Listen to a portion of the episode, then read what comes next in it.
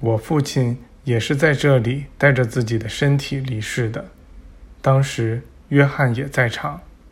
我父亲和母系家族中的所有成员都是带着自己的身体离世的。这样的离世，这样的离去，意味着那个身体在灵性上是完美的。我们已意识到了生命的灵性意义，意识到了上帝的意义，以至于我们用和上帝一样的方式来看待生命。因此，我们有幸接受最高级的教导，并能帮助所有人。我们绝不会从这个王国里降下来，因为到达那里的人不想从那儿坠落。我们全都知道，生命就是进步，就是前进，没有后退，也没有人想要往后退。所有人都伸出手去帮助那些寻找光的人，他们不断在万有中发送讯息。如今，世界各地都有敏悟的上帝的孩子在阐释这些讯息。我们之所以渴望到达这个王国，这种意识状态，主要是为了能进行这类服务。我们都能够，也都愿意以某种方式提供帮助。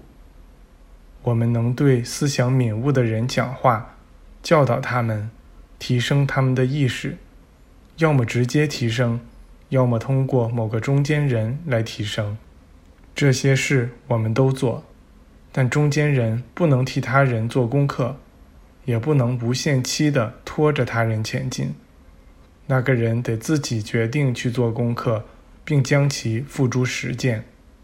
总之，人是自由的，并且要依靠自己。耶稣意识到了身体是灵性的，不可摧毁的。当所有人都到达这种意识状态，并保持住这种状态时，我们就能与所有人交流了，也就能在大众中传播我们所接受的教导了。我们有幸知道，每个人都能做出和我们一样的事，都能解决生命中的所有问题。一切困难和纠纷都会显得易于处理。我的样子和你们没有什么不同，也和你们每天遇到的那些人没有什么不同。我在你们和我之间看不出任何差异。我们肯定地对他说，我们在他身上看到了某种比我们美好不知多少倍的东西。他回答说，这只是世俗之人在与永生者相比较。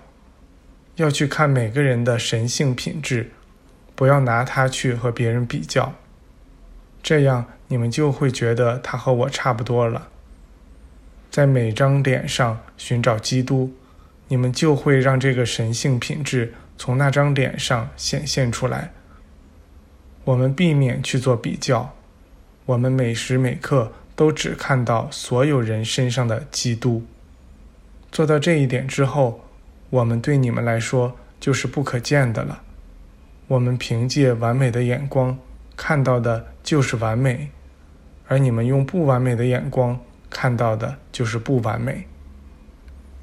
我们的教理在你们看来会如同神奇，直至你们接触到一位能教导你们的大师，直至你们能提升自己的意识，达到能像现在这样看见我们并和我们谈话的程度，你们才不会再那样想。